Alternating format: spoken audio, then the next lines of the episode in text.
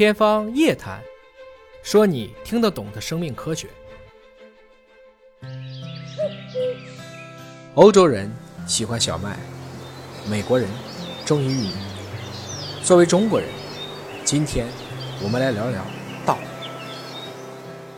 道可道，非常道。作为最重要的禾本科植物之一，水稻可以从碳三植物变成碳四植物？有望从一年生变成多年生吗？三次水稻绿色革命为人类带来了什么？基因科技对水稻育种有哪些帮助？欢迎观看访谈节目《道路》。从第一次汪老师去年八月份啊，到了云南，到了我们基地，看了我们的多年山稻、成品山稻，照了一张相。过后我就在想，华大这么大一个企业。为什么会对农业感兴趣？我的认知，农业大部分是公益性的行业，很少会有利润的。当然，我们说是除了像粮食以外的相关的，比如说种子行业，比如说是农机、农药、化肥等等。就单纯种田而言，怎么会感兴趣？因为我们知道国家兜底价一公斤谷子大概就两块六、两块七，一亩即使一吨。就两千七，像西双版纳的生产成本，土地一千到一千五，生产成本一千左右，嗯，那也是快三千了，加起来，如果是按投入产出比，那说不定要亏到哪里去的。但是我们没敢问汪老师，我我不知道怎么问他，对吧？后来呢，汪老师上周又去了，说是要准备，就第一次去了以后就定下来，要华大要来一起推动多年生稻。在生产上的应用，上周又去，啊，然后现在我我来华大也是为这这个事情啊。其实我很早就来过，当时为了它的基因组测序、d n 组装的时候，其实应该是零二一二年、一二年、一三年就来谈过，已已经做了文章也发了，一五年发了。嗯。然后呢，为多年生到这个事情是应该是今天第三次来，所以我一直憋在心里面，想问尹总的一个事情。这华大为什么为什么要去做这种不赚钱的事业？也叫一种事业，对吧？为什么要去种米、种谷子？因为我周边的很多人都问我，这个企业，特别是个私营企业，它企图是什么？就是你企图是什么？你来种这个多年生稻想干啥？是。所以很多人都问这个问题。其实我心里面也想问，但后来我跟刘欢、跟这个任熙，我们谈了很多次，也多多少少知道一些。这背后的故事的故事，所以还是这个问题还是没有得到解惑，对吧？是。为什么华大对种粮食、种稻米、种我们的口粮这么感兴趣？是，胡老师，这是一个灵魂拷问啊！首先，华大从来没有把自己当成一个企业，更多的是一种社会组织。华大有研究院，包括我们也其实是代运营了深圳的国家基因库。华大当然也要养活自己，华大毕竟。是没有特别多的一个固定支出的，绝大部分的科研还是要通过我们的产业利润来反哺。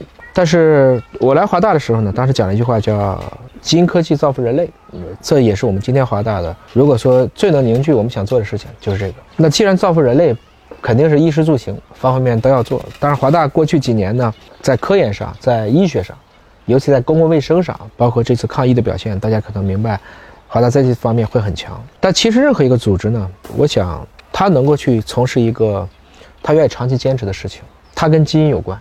再说的白一点，他跟创始人的经历有关。我翻过汪老师很早很早的 PPT，他在零四零五年的时候，那个时候讲华大的这些介绍的时候，基本上讲故事。第一个就是国以民为本，说的是人类基因组；再翻一篇民以食为天，说的就是水稻基因组。那再往后说，他为什么要去对农业这么感兴趣呢？汪建董事长，一九五四年生人。十四岁的时候，六八年刚好下乡，他就下去插队了。你想，十四岁的小家伙，他怎么可能挑得起那个扁担呢？他能干多少活呢？所以他饿过，说饿的，基本上，就现在想起来牙根都是痒的，不知道吃什么。所以他今天经常开玩笑说，他觉得有双鞋穿就一定还是比较可以的。他当年就是拿这个轮胎要包一下，当一双胶鞋穿，就这样。那他当时最烦的一个词，胡老师应该给您说过，就是双抢。他说双抢，说起双抢腰就疼。王老师在他那个下乡的村里看了很多出生缺陷的患儿，啊，他就觉得他要去消除这样的罕见病，也包括这个问题。包括我们也知道，这个当年毛主席就得知江西新余县消灭了血吸虫，绿水青山枉自多，华佗无奈小虫何。这血吸虫病怎么来的呀？很大程度上也是插秧带来的，当然也有其他的，但是插秧当时是一个主要在水田里的这种被钉螺，包括一些寄生虫啊不小心侵入造成的。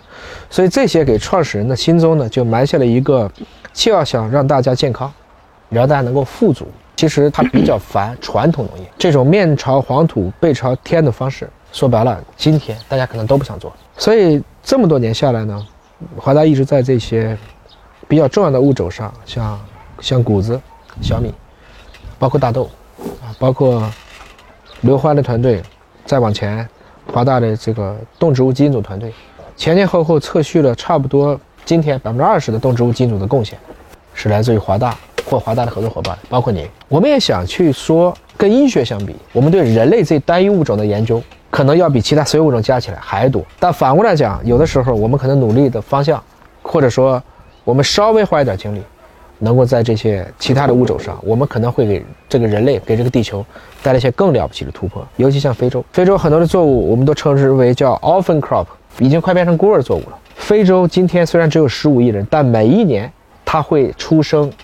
四千五百万到五千万个孩子，再过大约五十年，甚至到七十年，我们预测全球至少两到三个人当中就有一个是非洲的同志们。但是如果你还让他吃不起饭、吃不饱饭，那其实就相当于今天的新冠疫情为什么平息不了？实际上是因为我们公共产品的分配不均所致。中国已经打了三十一亿剂疫苗了，发达国家更高，但是非洲现在一百个人打一剂疫苗的就只有二十个人。我们看到了这种不均衡、不充分，我觉得这些可能都是需要我们去解决的。既然我们人类归根结底就是一家人，我们多年生水稻也是从非洲，至少有它很浓郁的非洲的情节。那么我们也希望华大在这个过程中能够找到像您这样的，愿意跟我们一样走，一样坚持。一样希望长期主义，并且想把这个事情能够造福到更多的人，志同道合者，大家牵着手就可以优势互补，强强联合。一个人可以走得很快，但是一群人才能走得很远。所以华大想去做农业，并非来自于沽名钓誉，也并非看他一时一成一池的利益。我们还是一个希望能够让大家真的因为基因科技，使得今天的农业。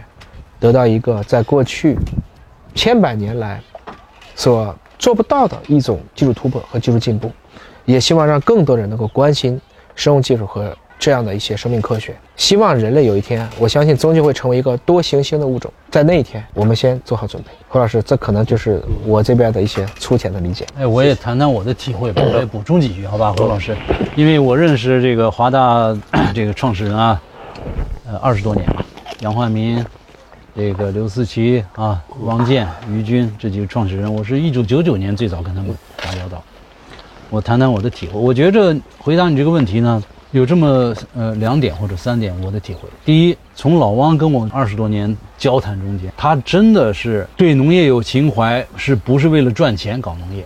为什么呢？他是想什么？他是想利用这个通过啊基因科技。通过我们掌握这些工具，真的是想找到一些能够解决粮食问题、粮食安全问题、食品问题的一些革命性的突破。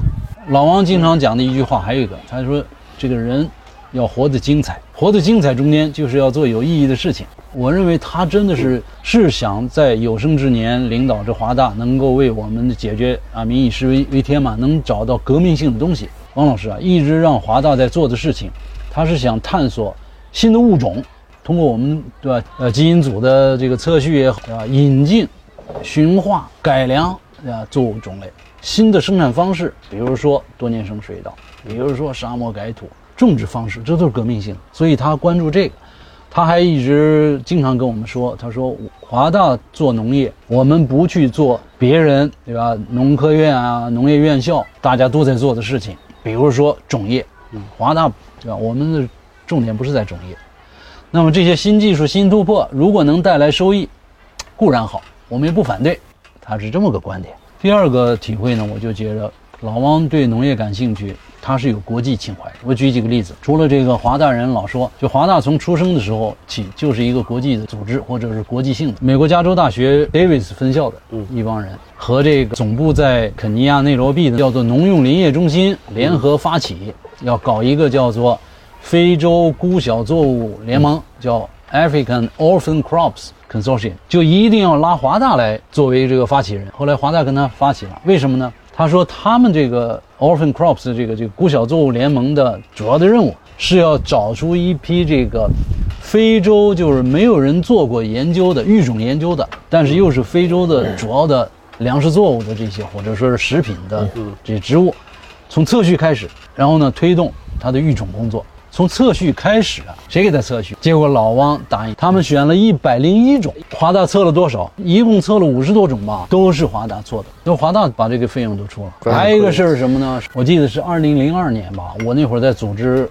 就第一届国际水稻大会也是。后来老汪专门拉着我到杭州来访问，嗯，我那次带着我的啊这个全家人到杭州访问，老汪提出来一个观点，就是这个水稻基因组发表以后。老王说：“我把这个我们在杭州的一个校区嘛，当时分校，我捐给国际水稻所，捐给国际 CGI 啊，就国际农业中心组织啊，给你们做测序平台，咱们成立一个叫世界禾本科作物中心，好不好？他是出于公公益，他就想着，你看在那个时候，嗯，这是我亲身经历的，嗯，所以我赶紧把这个他这个建议啊反馈到了他。”这个国际水稻所反馈到了 CGI 亚，这个 CGI 亚接不住，CGI 当时害怕，他们就没有认识到那个未来的潜力，当时就不说了。你看，所以我说，后来为了这个事儿，老汪还亲自，汪老师跑到肯尼亚去参加整个国际农业研究组织的年会，就提出这个创意。他的国际化，他的国际的情怀，但是几十年来就没有变过。我自己说，老汪盯上的事儿一定会做成。